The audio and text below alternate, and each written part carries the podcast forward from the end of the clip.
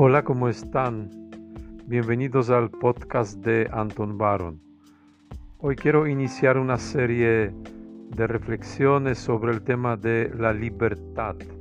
Esta libertad, como los filósofos le llaman negativa, en el sentido que es la libertad de algunos aspectos de nuestras vidas. Hoy quiero empezar con el primer episodio que trata sobre la libertad de la niñez o de la infancia.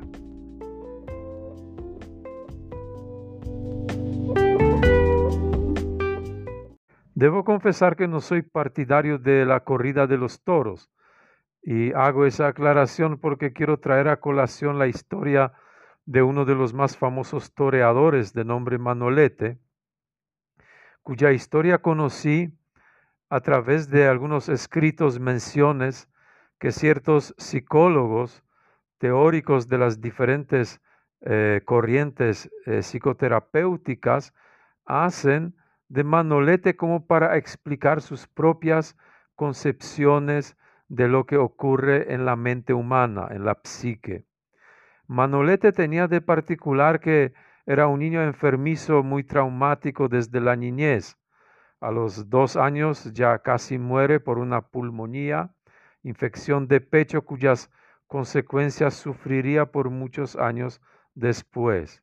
Sus compañeros del colegio eran crueles, lo perseguían, lo acosaban, era hazme, reír de todos, lo hacían bullying, como lo llamaríamos hoy. Era un niño muy enfermizo y no es de extrañar que entonces aparece ahí con fuerza la figura de la madre que está siempre para ayudar y protegerlo, pero también para controlarlo de una manera muy excesiva.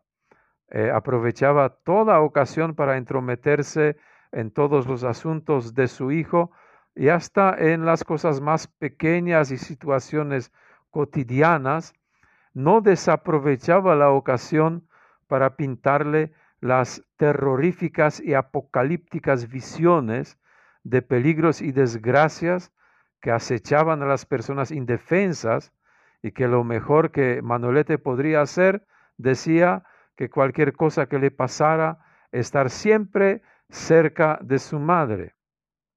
Cuentan que Manolete tomó este consejo literalmente porque cada vez que se asustaba, corría hacia su madre y se escondía debajo de sus faldas. Pero a los once años algo cambió. Y el muchacho empezó a manifestar el amor hacia la corrida de los toros y los toreros.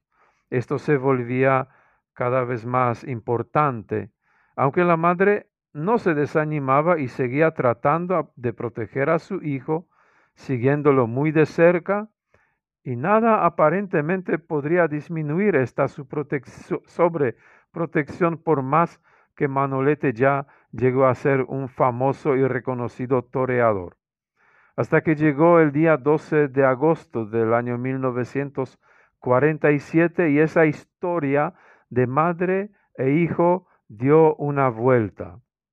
El famoso ya en aquel entonces toreador Manolete de 30 años sufrió su primera y gran derrota en una carrera en la que un furioso toro de nombre Islero con su cuerno penetró su cuerpo y lo dejó combatiendo entre la vida y la muerte.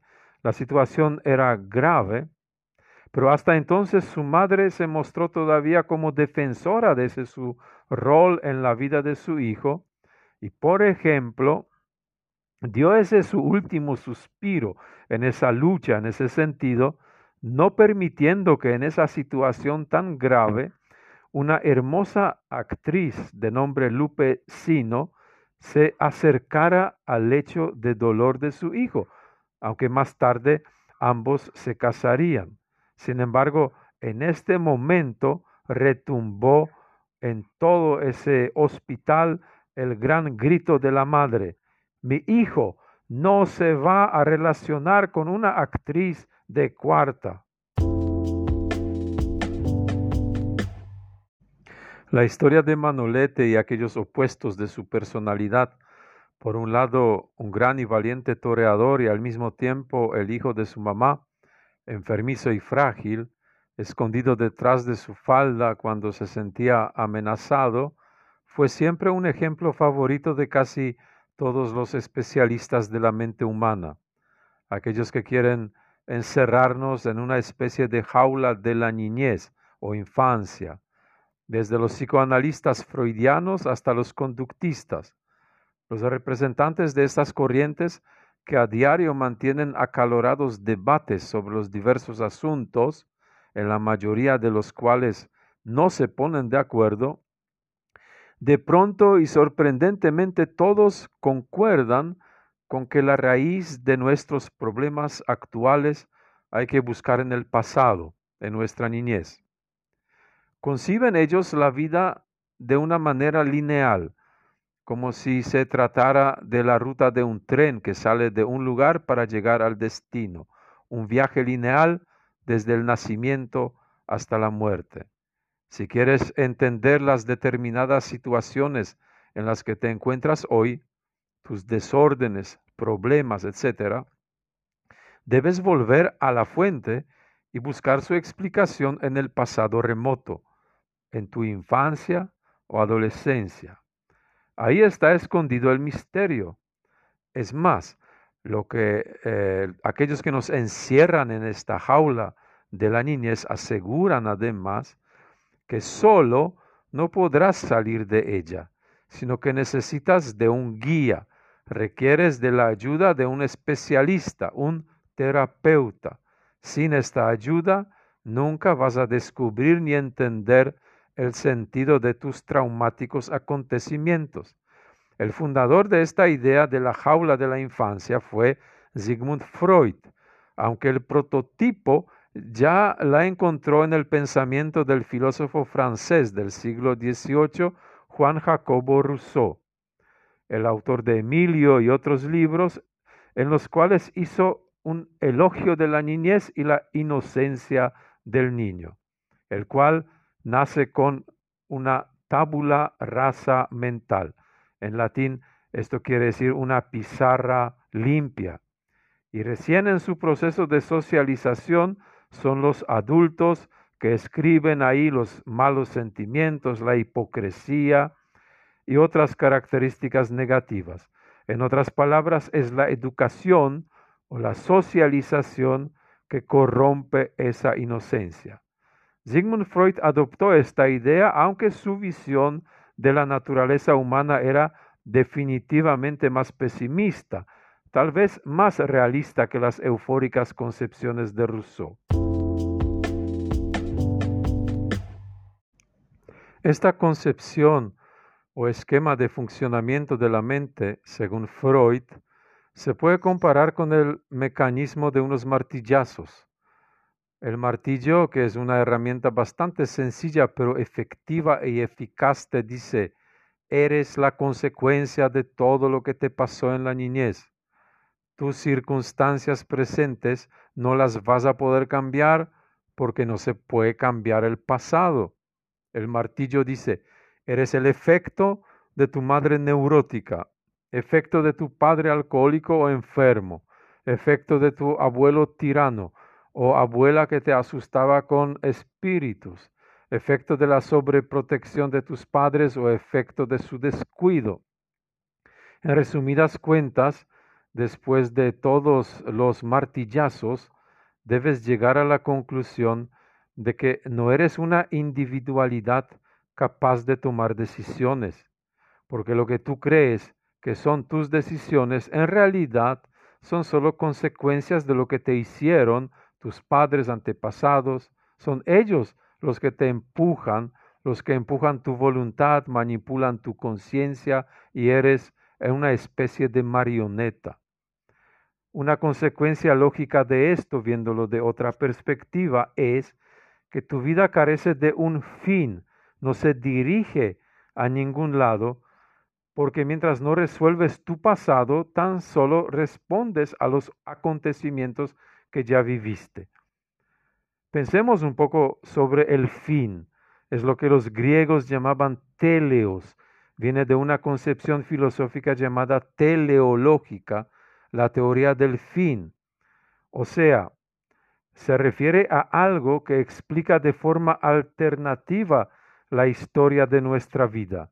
Hacemos cosas no porque respondemos a estímulos o causas del pasado, sino porque tenemos un fin al que llegar. Esta perspectiva se opone a la perspectiva de la jaula de la niñez, porque esta nos dice, no llegarás a tu fin porque el fin está en el futuro, mientras que tú tienes que trabajar el pasado. En otras palabras, tus abuelos, padres, hermanos mayores, tíos, te impiden progresar en la vida. Están matando tu futuro. Según estos psicólogos, Manolete llegó a ser toreador porque de esta manera se liberaba de la sobreprotección de su madre, arriesgando cada día su vida. Cuando enfrentaba en las arenas a los toros, en el fondo luchaba contra su madre.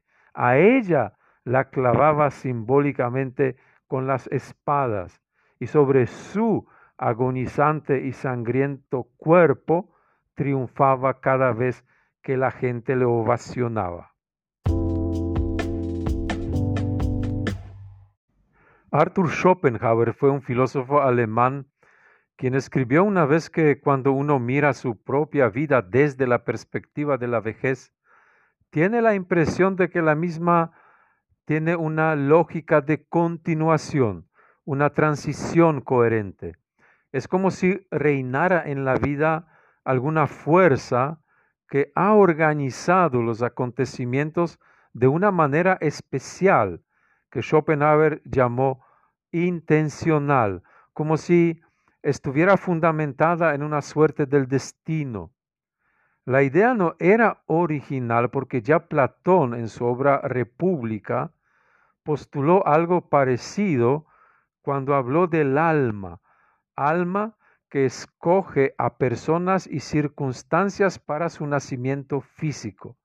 Lo elige de tal manera para que esto le permita realizar su destino y aprovechar su potencial desarrollar sus talentos y capacidades, aunque también las discapacidades o imperfecciones, o sea que pueda expresarse en toda su plenitud.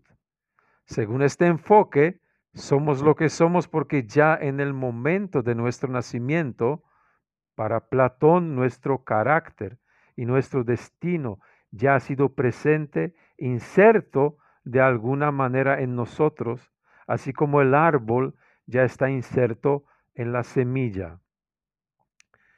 Acá quiero traer a colación al psicólogo y filósofo norteamericano James Hillman, que era discípulo de Carl Gustav Jung, pero también autor de una propia original escuela arquetípica, porque él también muchas veces ha mencionado en sus libros a Manolete, pero desde esa otra perspectiva. James postuló una mirada diferente a su historia, mirada que venía desde la perspectiva de Schopenhauer y Platón. Mientras que la primera interpretación afirmaba que nuestra vida consiste en un desarrollo lineal de acontecimientos, de una cadena de causas y efectos que transcurren desde el momento de nacimiento hasta la muerte, donde el pasado determina lo que viene después, Hillman afirma que esta concepción es relativamente reciente, muy occidental, totalmente ajena tanto a las culturas anteriores como a las modernas eh, filosofías occidentales. En cambio, señala él, que tanto en Europa como en otros continentes por cientos, miles de años, las personas siempre tuvieron la sensación de la existencia de algo parecido al destino o cumplimiento de una vocación. Vivían con una convicción según la cual en este mundo existimos por algo, que hay algo en nosotros que es irrepetible, que nos distingue del resto, es algo original. y que estos acontecimientos de los cuales se compone nuestra vida no son solamente elementos accidentales, circunstanciales, sino que hay algo que conocemos, percibimos de una forma que le da calidad. Y este algo sería, según Hillman, el alma. James Hillman reconoce aquí que no postula ninguna nueva teoría científica que puede ser respaldada por evidencias empíricas objetivas. Por el contrario, dice que propone un mito, una imaginación, fantasía que no usa el lenguaje rígido de la ciencia moderna y la psicología de estadísticas y tablas. Hace uso de la experiencia subjetiva, de la demostración no verificable e imposible de ser verificada, pero profundamente auténtica. Se trata de situaciones en las que no tenemos dudas, por ejemplo, que algo sucedió, algo nos empujó en los brazos de una persona amada que fuera justamente esa y no otra.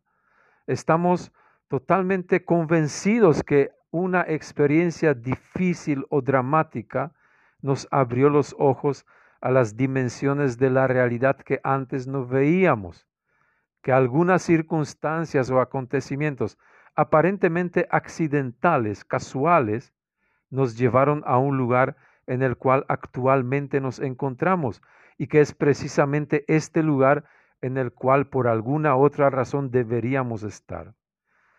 Se trata de un mito, está bien, pero no es un mito menor ni mayor que la teoría de la jaula de la infancia, porque detrás de estas modernas teorías psicológicas tampoco yace alguna verdad empíricamente comprobable.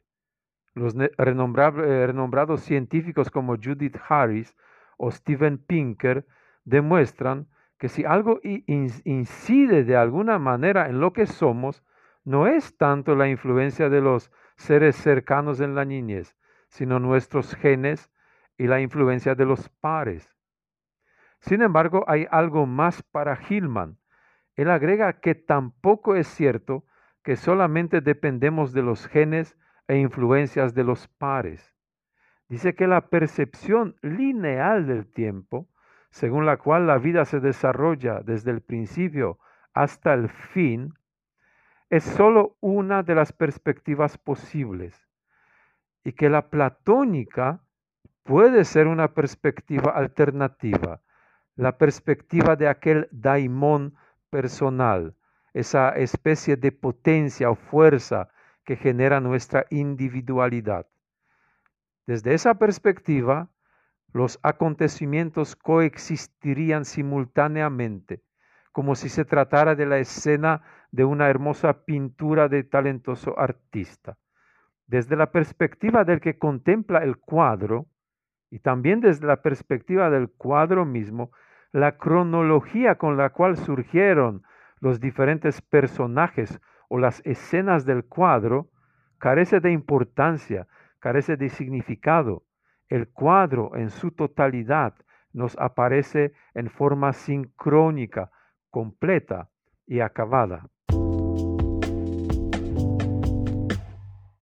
Y una reflexión final.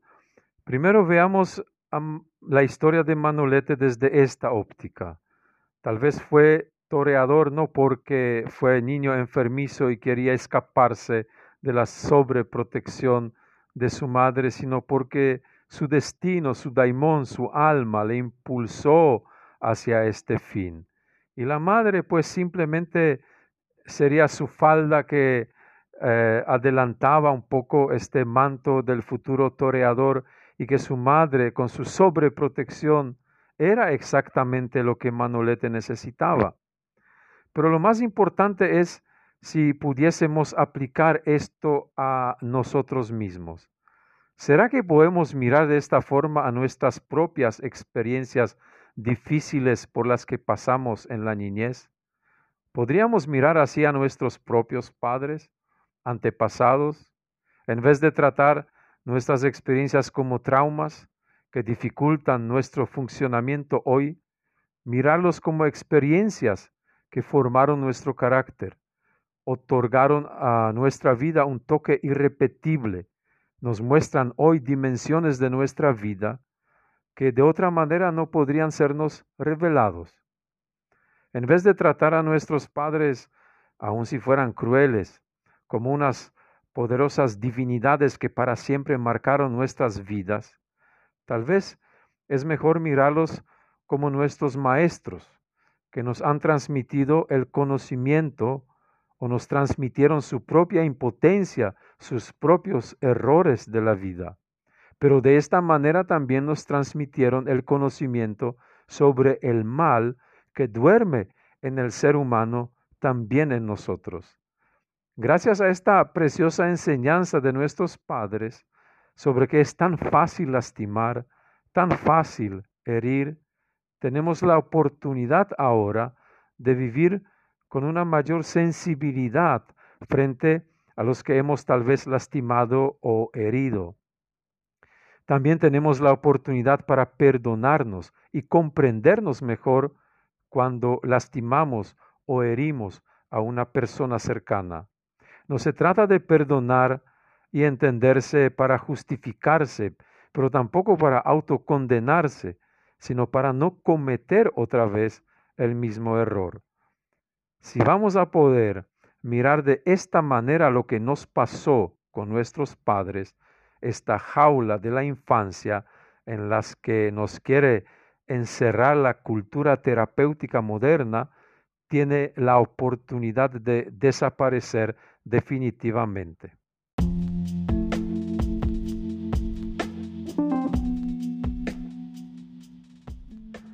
Si te pareció interesante ese podcast, puedes encontrar más de ellos y otras publicaciones mías en diferentes formatos de libros, artículos científicos y de divulgación, clases grabadas, webinars y otros en mi web antonbaron.org.